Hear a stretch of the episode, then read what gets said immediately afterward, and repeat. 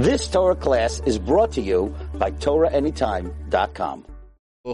Good morning, everyone. Continuing on the halachot of pronouncing the letters. So we're going to finish the alif bet over here.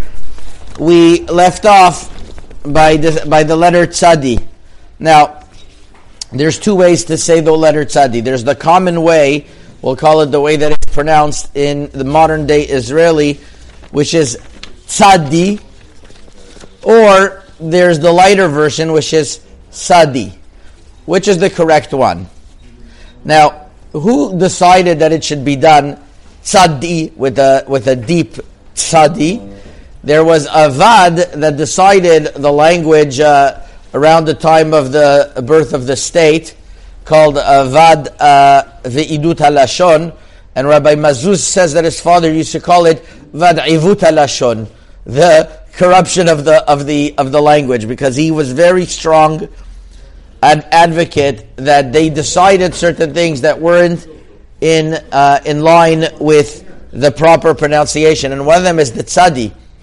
The way that I am saying it now, tzadi, is that it has a combination of two letters, a tet and a samich, and there are many proofs that in the Jewish original Jewish pronunciation there is no such thing as a combination of two letters to make a sound of one. So putting tet and samich together to make tzadi is not something that, that has a strong proof to it. On the contrary, the Magen Avot of the Rashbatz in eh, page Nunhe Amud Bet writes that in his area people don't know how to properly differentiate between the sin and the sadi. So you see that there are similarities, just they lost how to do it. But really, it's from the same family. Also, the Radak in the Michlol, who was the earliest source of a lot of grammar in Daf Ayin Gimel, writes that the Sadi became a Samich. In other words, they were dealing with issues of that pronunciation. So you see that they're very close together, and there is a pronunciation. And the older generation, they would say Sadi and Samich. Sadi is a little deeper, but it's not Sadi with a tet samich.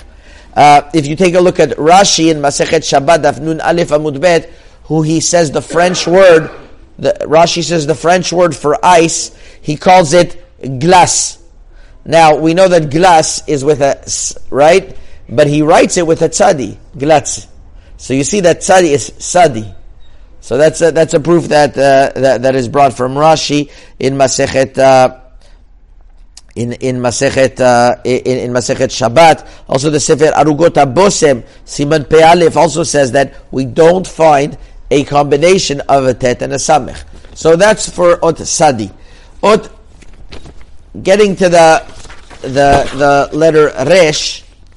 So what's uh, what's interesting in the in I'm sorry letter kuf. Now kuf. Uh, is a little bit like a kaf, just a little bit deeper kuf instead of kaf. Ka or ku. It's a little bit deeper. Now, the uh, interesting thing is that those who came from Morocco, some came from came from the city of Fez, they would say the letter kuf without even a uh, without even like the proper pronunciation. They would say oof. I remember I had an uncle. Like I used to hear him say that way. It was it was it was very puzzling to me, and I looked into it, and it's just because in the Arabic language, uh, it's very it's, it's very common to also say that type of pronunciation without the k and say ooh. So so that I guess that's that's where it was learned from, but it's definitely not the right pronunciation. Kuf has to be from the from from the palate. K, right? Gichak. Gichak is meotiot from the palate, and that's how it's properly uh, it, it, it, should be said. Now, um, furthermore, the ot resh. So there are three ways to say it. You could say ra using the the, the using the, the, the top of your of your mouth, or you could say ra, right? Re, which is very common by modern Israeli, or you could say ra, like the American. So it's definitely not ra that we haven't found any source to that. It's definitely, and, it's also, according to Sfaradim, not R. And the reason why it's not R is because that's the Gimel. Rim, I'm sorry. I'm sorry. It's not R. Because R is Gimel. Rather, it's R, which, uh, with, uh, with using your palate. Now, what's interesting, according to all of these three pronunciations that I said, the Resh is the otiot zashratzat, which is the letters that come from the teeth. So how does the resh come from the teeth? Ra or ra or ra? It doesn't come from the teeth. The answer is is that at the end of pronunciation, resh, then you need to use your teeth. And indeed, uh, the, the Rav Sadia Gaon writes that in Sefer on Sefer uh, Yetzirah Perek Daled Mishnah Gimel or Halacha Gimel, Ben Hashinayim, that resh comes from the teeth, ubelashon yoshen, and it's sleeping on the tongue, which means at the end you'll have it like it rolls off the tongue into the into the into the teeth. But it's that's that's how you would answer why it's called meotiot hashinayim. Okay, uh, we don't know how to make a difference between the resh that has a, a dot or it doesn't have a dot that we mentioned beforehand that therefore some people they just say begad kefet and they don't add in the resh over there. The shin is pretty universal, although we mentioned by the samich that some got mixed up by the shin and the samich. So whether they get mixed up and whether we are yotze that way or not is a whole long discussion. And that depends upon if somebody like the Hasidim who changed certain pronunciations are the yotze still, of course. So there's teshuvot that if that's the way you speak your yotze, so as long as you don't mean something else. Ot taf, and this we're going to end with. Ot taf is uh, is one of the letters that have a difference between a dot and without a dot. So by the Ashkenazim, it's known that they say sa.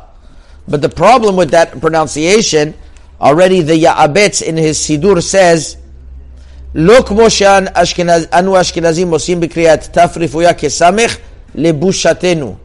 In other words, he says, to our embarrassment, that we say that tet refuya like a samech, and there's no difference between that and a samech, and he is not, and he says in the his sidur bet Yaakov, sidur bet el, daf yudaled amud bet, vikfar nitiashti mimenu.